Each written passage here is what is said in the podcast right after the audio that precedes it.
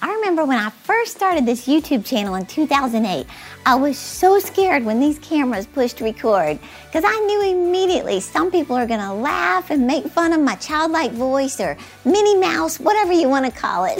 but I was so uncomfortable, vulnerable, insecure, but I did it anyway. And that's what I want to talk to you about today. Five things you must get rid of if you're going to live your dreams.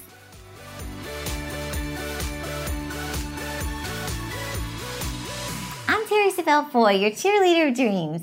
You know, in 2008, when I recorded my first video for YouTube, I can't even tell you how scared I was to do this. I literally had to force myself out of my comfort zone and just do it.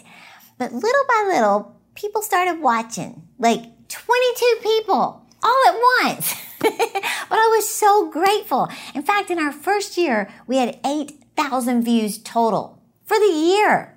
But I kept the vision before me. In fact, I remember visualizing 100,000 subscribers one day, and it looked completely unrealistic. But I remember the day that YouTube honored us with the Silver Play Award for reaching 100,000 subscribers.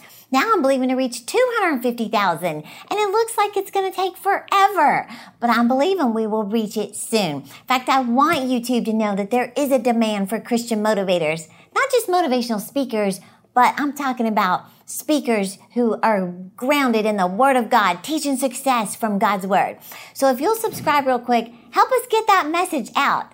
But reaching these goals and achieving some of my dreams has required getting rid of these five things. Here we go. Number one, self doubt.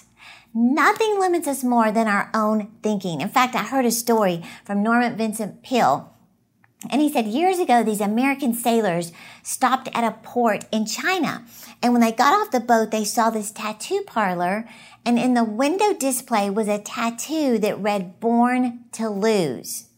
They walked inside and they asked the, the artist, they said, do people really get that tattoo, born to lose? And the Chinese man said in broken English, he said this powerful statement, before tattooed on body, tattooed on mind. Think about that.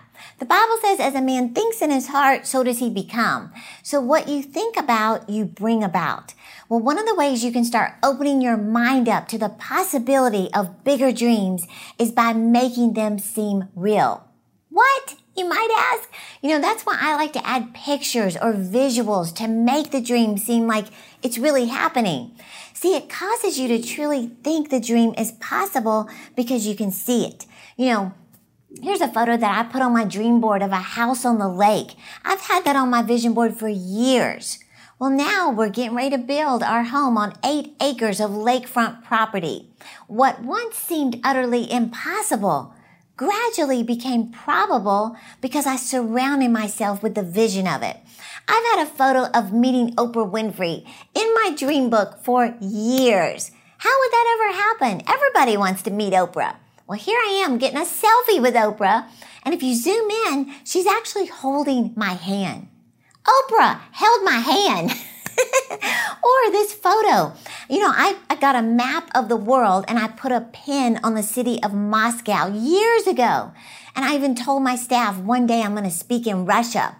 I don't even know a soul in Russia. But I remember the day a very influential woman who lives in Russia asked me to be her guest speaker on International Women's Day in Moscow. Here I am speaking there last year. So what am I saying? Whatever you want to see happen in your life, see it. Picture it, visualize it. And when self-doubt comes, you can always point to your vision and say, it is written, just like Jesus did. Be it under me according to my faith. Now, the second thing that you must get rid of is number two, waiting for others to believe in your dream. Let me ask you, have you ever been to Disneyland in California or Disney World in Florida? Last summer, my whole family, like 16 of us, spent a day walking around Disney, and I felt like a kid again, holding on to my dad, walking down Main Street. You know, some of my greatest family memories have been going to Disneyland through the years, since I was a little girl, and then taking my little girl to meet the big mouse. But think about this. That would have never been possible if Walt Disney based his dreams on what other people said about him. You've heard the stories of how he was fired by a newspaper editor because he lacked imagination of all things. And they said he had no good ideas. What if he had based his dreams on the feedback from others? There'd be no Pluto or flying elephants or Peter Pan's Neverland. If I had waited for people to say, Terri, you're a great speaker, you've got a calling on your life, I would still not be doing what I'm doing today. Nobody prophesied over me or told me I should minister. I had to base my dream on what I felt God was speaking to me on the inside, not what others said or didn't say. So, what do you feel God is speaking to you? Maybe others have not only not encouraged you, but they flat out discouraged you from going after it. Let that be a warning that you could just happen to have a dream from God and He wants your confidence to come totally from Him. Which, by the way, I put together a free download this week. I call the seven indicators you have a dream from God. Now, this is something I learned straight from my dad, Jerry Savelle, who's been in ministry since 1969. He knows what he's talking about. Now, I want you to read this list because I believe it's going to give you assurance and maybe even redirect you as far as going after your dreams. So just click the link in the description, get this free download, the seven indicators you have a dream from God. Okay, the third thing you have to get rid of comparing. Comparison. You know, if I compared myself to others who do what I do, I would have stopped a long time ago. You know, I think about my friends like Real Talk Kim or, or Paula White or Lisa Bevere. They have beautiful voices, don't they? They're fiery. They roam all over the stage. They shout at times. They can preach the paint off the walls. when I speak, the paint stays right where it was, not even a drip. But you know what? I've had to embrace the fact that I'm quiet. I sound like I'm nine. I wear a lot of makeup. Some people don't like it, but then some people like that I'm very girly. See, here's the thing. You cannot compare your identity, your calling, your uniqueness, your style, your looks, anything with anybody else. God wants you to be different. Your differences are the very things He uses to cause you to stand out. Number four, the fourth thing you must get rid of excuses. Benjamin Franklin said, He that is good for making excuses is seldom good for anything else. And the truth is, we can always find reasons not to pursue our goals. But they say, that if you really want something, you'll find a way. If you don't, you'll find an excuse, right? So excuses are subtle reasons that we create to justify why we can't succeed. So whether it's the excuse of, you know, I don't have the education, you can learn more starting today. You could go online and pretty much access anything you need. Or this excuse, nobody believes in me. Well, you can start believing in yourself by making positive declarations today. Or it's never been done before. Maybe God's leading you to be the first. Or even, I'm too busy. Schedule it. See, what gets scheduled gets done. What about this? Terri, I've made way too many mistakes. You know what? We all have. You have to forgive yourself and move on. What about this? It's too late. Look how old I am.